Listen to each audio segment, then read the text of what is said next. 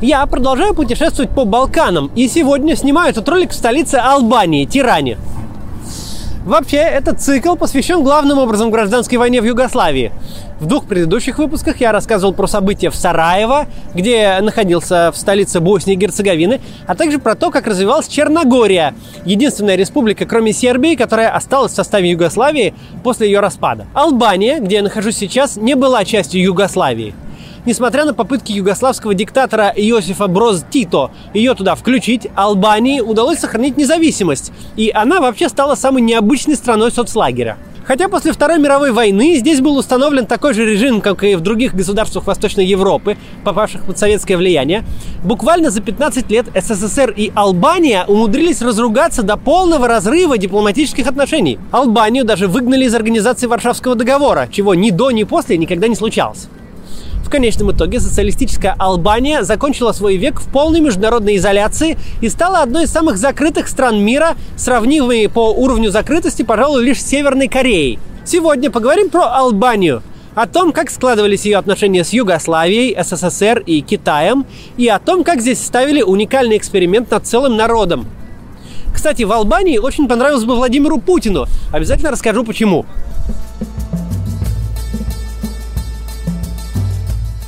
Как и другие балканские страны, Албания много веков входила в состав Османской империи.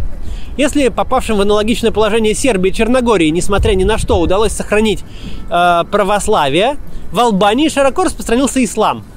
Из-за этого здесь не было такого сильного освободительного движения, как в соседних странах. Да и Российская империя албанцам не помогала, в отличие от сербов и болгар – все-таки Албании удалось вырваться из э, умирающей Турции. Это случилось накануне Первой мировой войны в 1912 году. Сербия сразу после этого вознамерилась ликвидировать Албанию как искусственное государство, чтобы получить выход к морю. В тот момент его Белграда не было.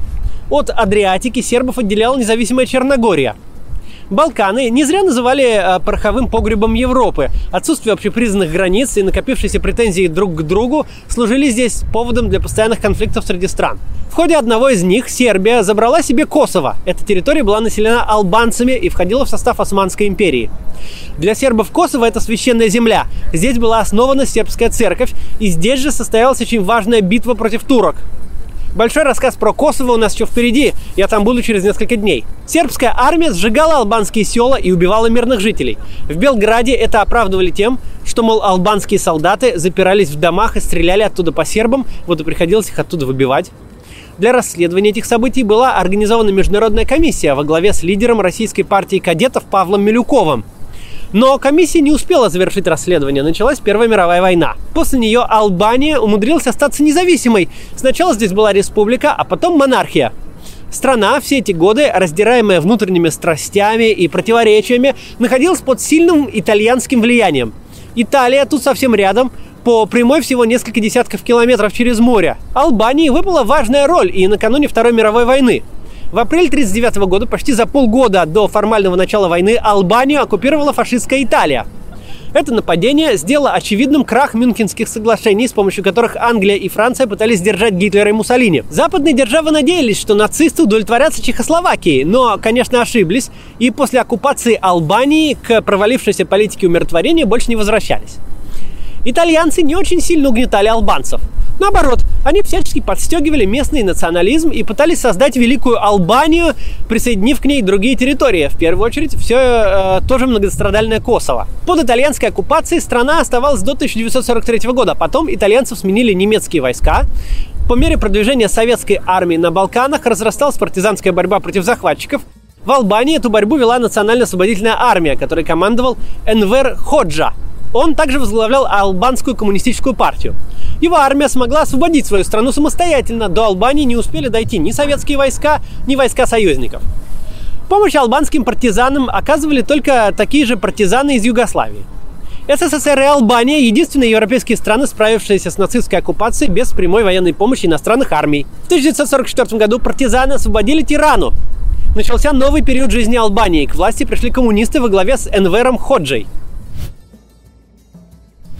Ходжа вообще-то не был э, профессиональным военным. Он обладал довольно частой для коммунистических вождей биографией истинного буржуа.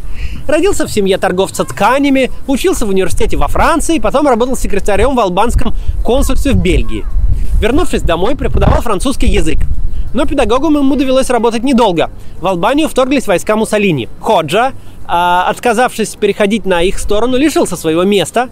Тогда он ушел в подполье и начал активно бороться с итальянскими оккупантами. Помимо этого он открыл табачную лавку, где собирались коммунисты. Благодаря своему широкому кругозору и ораторским способностям Ходжа сделал быструю карьеру в албанской компартии и возглавил национально-освободительную армию. После войны богом забытая Албания во главе с Ходжей вдруг стала яблоком раздора между двумя главными участниками социалистического блога СССР и Югославией. Югославский диктатор Тита претендовал на роль объединителя Балкан. Присоединение Албании было для него логичным шагом, особенно учитывая наличие в составе Югославии населенного албанцами Косово – Белград помогал соседнему государству деньгами, продовольствием и специалистами для восстановления разрушенного войной хозяйства.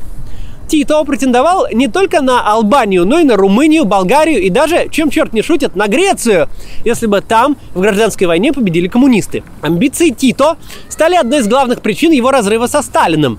Советский диктатор не мог допустить появления столь сильного оппонента, который планировал создать чуть ли не союз южнославянских социалистических республик. С 1949 э, года между СССР и Югославией не было дипломатических отношений, а Тито в советской пропаганде называли исключительно фашистом. Албанский лидер Энвер Ходжа э, должен был сделать выбор. Для него этот выбор был очевиден.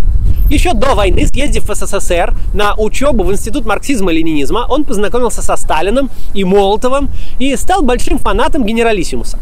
После прихода к власти Ходжа начал в точности копировать политику советского диктатора. Советские инженеры помогли э, провести индустриализацию, крестьян загнали в колхозы, было и какое-то подобие массовых репрессий. Все предприятия национализировали, установили монополию на внешнюю торговлю. Получился такой СССР 30-х в миниатюре. Здесь надо заметить, что при этом Албания в послевоенные годы действительно сделала большой рывок вперед. По сути, страна шагнула из средневековья в современность была ликвидирована безграмотность, появилась промышленность, повысился уровень жизни, были введены социальные гарантии для граждан.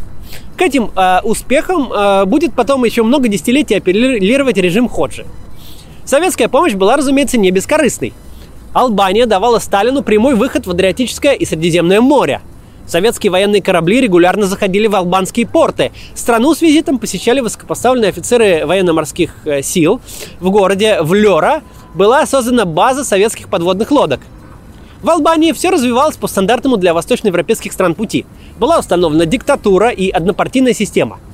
Энвер Ходжа провел партийную чистку и расстрелял всех сторонников сближения с Югославией. В общем, все у него было хорошо, пока не умер Сталин. Это случилось, как мы знаем, 5 марта 1953 года, и после этого история Албании пошла совсем другим путем – Смерть вождя и покровителя стала для Ходжи потрясением. Он заставил всех жителей Тираны выйти на траурный митинг на главную площадь города и встать на колени. Ходжа не изменил памяти учителя и в дальнейшем. В Албании его дни рождения отмечались на государственном уровне. Когда в 1961 году тело Сталина вынесли из мавзолея, Ходжа потребовал передать гроб в Тирану. Просьбу, конечно же, проигнорировали. Новое руководство СССР ожидания албанского лидера не оправдало – Проводимая Хрущевым политика десталинизации с самого первого дня вызвала у Ходжа неприятие. Тем не менее, какое-то время он еще пытался сдерживаться, и в 1955 году Албания приняла участие в создании организации Варшавского договора советского ответа на создание НАТО шестью годами ранее. Неприятие у Ходжи вызвало восстановление отношений между СССР и Югославией. Он-то все мосты давно сжег, расстреляв сторонников сближения с Тито. А вот Хрущев в 1955 году поехал в Белград, где окончательно примирился с югославским диктатором. Албанская компартия даже направила в КПСС официальный протест по этому поводу. Когда на 20-м съезде КПСС Хрущев выступил с докладом о развенчании культа личности Сталина, Ходжи демонстративно покинул зал заседаний, где присутствовал в качестве гостя. Советское руководство требовало от Ходжи реабилитации жертв политических репрессий, но Ходжа мало того, что отказался это делать, так еще и наоборот провел новые партийные чистки, арестовал и казнил сторонников реформ в рядах своей партии. Албания осталась единственной страной в Европе, отказавшейся от десталинизации. Ходжа до самой смерти в середине 80-х будет хвалить Сталина как великого вождя и учителя. В стране сохранились э, памятники Сталину. Его именем э, были названы два города и улицы почти во всех населенных пунктах страны. Культ личности характерен для всех тоталитарных стран, но обычно это культ личности действующего диктатора или хотя бы его предшественника. Но в Албании бережно сохранялся культ личности Сталина, правившего совсем другой страной. Причем это продолжалось аж 35 лет после его смерти. Такой вот уникальный анахронизм. Последняя попытка что-то исправить и вернуть Албанию в сферу советского влияния была предпринята в 1959 году. Хрущев приехал сюда, в Тирану, и провел здесь несколько дней. Советский лидер вел себя в своем традиционном хамском стиле. Например, когда его привезли на осмотр каких-то исторических достопримечательностей, он сказал, что весь этот древний хлам нужно просто выкинуть в море и построить вместо этого еще одну базу для подводных лодок. Вообще он недвусмысленно дал понять, что Албания его интересует точки, только с точки зрения военных баз и выращивания апельсинов для нужд лагеря. На замечание, что если посадить апельсины, то стране не хватит хлеба, советский лидер презрительно заметил, что в СССР мыши в амбарах съедают больше зерна, чем нужно албанцам, и мы, мол, обеспечим вашу потребность полностью. По сути, речь шла о превращении Албании в советскую аграрную колонию. В 1960 году албанский руководитель отправил на совещание лидеров Компартии в Москву вместо себя одного из замов. Это была неслыханная наглость. Хрущев, взглянув на гостя, заявил, товарищ Ходжа скоро начнет присылать вместо себя штаны. Но присылать уже никого никуда не пришлось. В 1961 году Албания разорвала дипломатические отношения с СССР. Советские специалисты покинули страну, подводные лодки из базы в городе Влера были э, перебазированы в Севастополь. Вскоре Албания покинула и Совет экономической взаимопомощи, и Организацию Варшавского договора. Оставшись без советской помощи, Албания была вынуждена искать себе новых союзников. С Западом сталинист Ходжа, понятно, дружить не мог. С Югославией он испортил отношения бесповоротно. Оставался единственный вариант – Китай, который к этому времени тоже поссорился с Хрущевым. Поскольку Китайская Народная Республика в ту пору не имела места в ООН, ее интересы представляла Албания. Китайцы, в свою очередь, оказывали товарищу Ходжи поддержку в военных и экономических вопросах. Этот странный союз двух государств, расположенных за десятки тысяч километров друг от друга, носил скорее идеологический характер, чем экономический или военный. Два добровольных изгоя старались держаться друг друга. Тирана консультировалась с Пекином буквально по всем вопросам, признавая руководящую роль китайской компартии в борьбе за победу коммунизма во всем мире. Но при этом Китай все же был и главным торговым партнером Албании. На долю КНР приходилось половина албанского экспорта и большая часть импорта.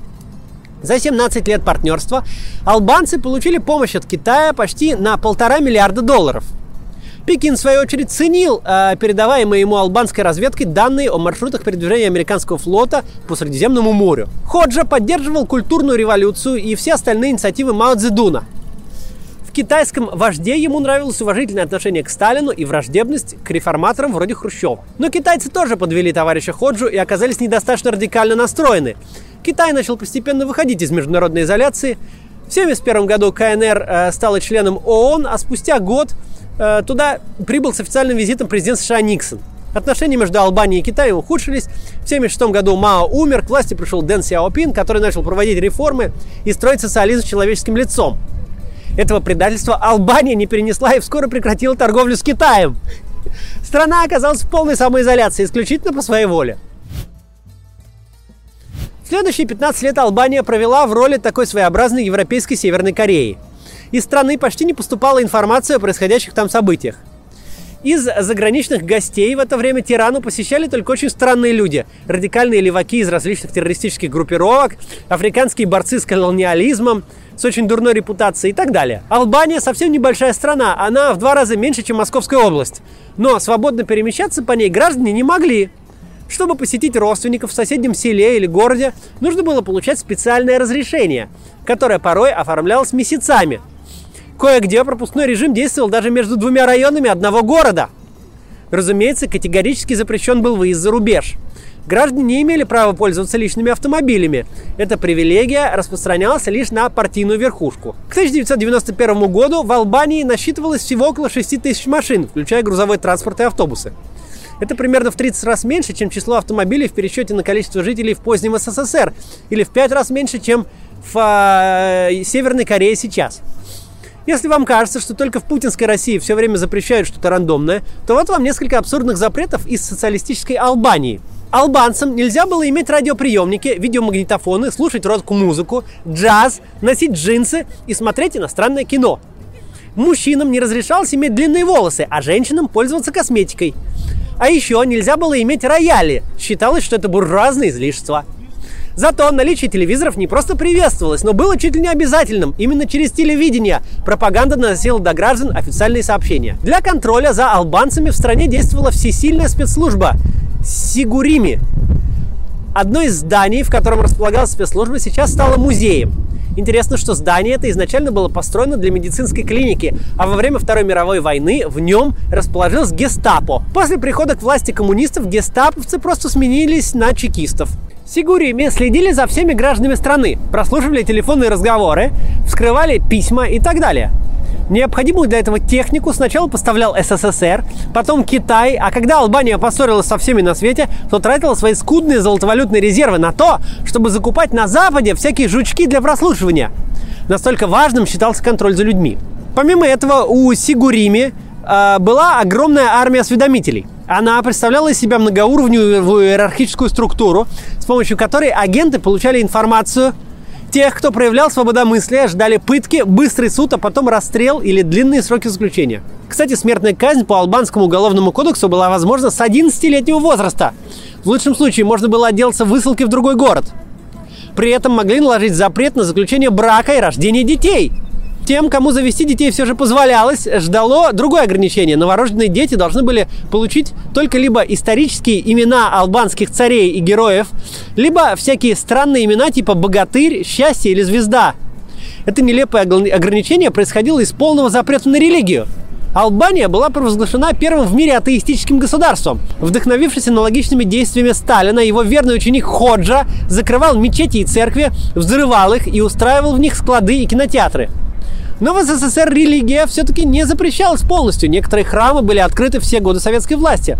Можно было крестить детей и приходить на богослужение. Это не приветствовалось, но все-таки не считалось преступлением. В Албании же запрещалось даже называть новорожденных обычными религиозными именами. Нарушители этих запретов ожидала депортация, тюрьма или смертная казнь. Есть разные оценки количества жертв репрессий во время правления Энвера Ходжи. Албанский институт изучения преступлений коммунизма приводит такую статистику. 21 тысяча казненных за политические преступления, 10 тысяч погибших от пыток в тюрьмах, 64 тысячи политзаключенных, 220 тысяч депортированных со своего места жительства. Для страны с населением в полтора-два миллиона человек это очень большие цифры. Важную роль в управлении страной играла жена Ходжи, Неджемия. Она возглавляла местный институт марксизма-ленинизма. Супруга отвечала за создание имиджа Ходжи – он а, представал перед э, народом как лидер, который днем и ночью работает на благо нации, убежденный коммунист и любящий семьянин, раб на галерах. Неджмия на много лет пережила мужа и умерла лишь в прошлом году в возрасте 99 лет. Я обещал рассказать, почему в социалистической Албании очень понравилось бы Путину. Так вот, все дело в бункерах – Албания, сама изолировавшись, постоянно ждала нападения от Югославии, от СССР и от НАТО. А еще, вероятнее, сразу со всех сторон одновременно. Трудно жить, когда окружен врагами, которые только спят и видят, как бы захватить твою страну и поработить ее жителей. Нужно все время быть на чеку. Чтобы подготовить страну к отражению иностранной агрессии, Ходжа приказал в огромном количестве строить бункеры – к концу 80-х здесь их было построено уже около 700 тысяч. То есть один бункер приходился на троих албанцев, включая детей и стариков. Один бункер на семью. Бункеры были самого разного размера. В некоторых устраивали авиабазы и базы для подводных лодок. А другие были совсем маленькие, просто пулеметные точки. Бункеры здесь повсюду. Во дворах домов, на улицах, в огородах, на морском побережье. Они уже пережили безумного диктатора и еще долго будут символом этой страны. В стране, где у людей не было самых элементарных вещей, периодически наступал голод, значительные ресурсы и лучший бетон уходили на постройку бессмысленных подземных сооружений. Самый большой бункер был, конечно же, у товарища Ходжи. Это не просто бункер, а огромный комплекс.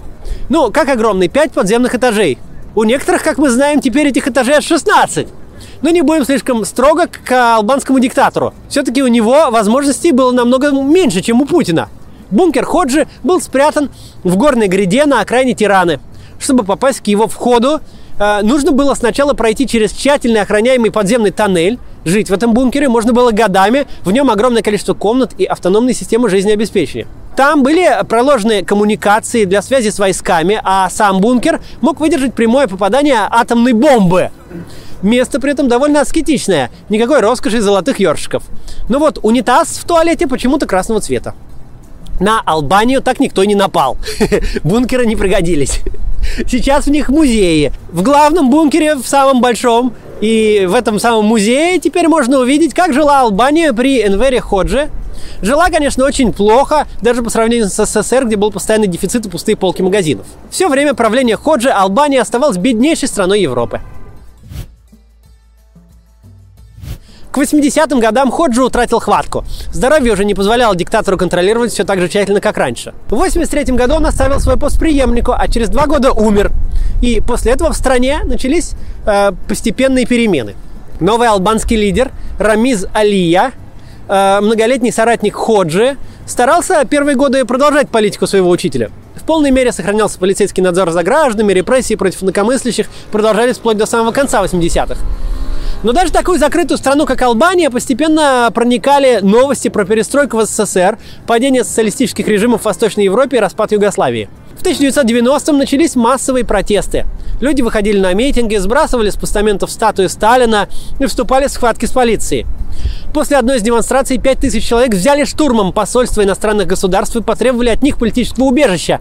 Тиране пришлось согласиться с этим. Вскоре разрозненные выступления переросли в общенациональное восстание. Руководство Албании было вынуждено идти на все новые и новые уступки. Рамиз Алия, пытаясь сохранить свой пост, попытался изобразить из себя албанского Горбачева и проводить демократические реформы. Одной из таких реформ стала отмена однопартийной системы. В марте 91-го прошли первые многопартийные выборы в парламент. По официальным данным, в них победила правящая албанская партия труда, но это вызвало лишь новую волну протестов против фальсификации результатов голосования. Рамиз Алия пытался разными маневрами обмануть протестующих, чтобы остаться у власти. Он инициировал изменение Конституции, ввел пост президента Албании, избрался на эту должность в апреле 91-го. Он переименовал партию труда в социалистическую, отказался от марксистских идей, но ничего не помогало. Митинги и забастовки продолжались. На фоне ужасающего экономического положения страны, чудовищной инфляции в 600%, они э, привели к отставке Рамиза Алии с поста президента в апреле 1992 года. Новым президентом Албании стал лидер демократической партии Сали Бериша. На этом правление коммунистов в стране закончилось.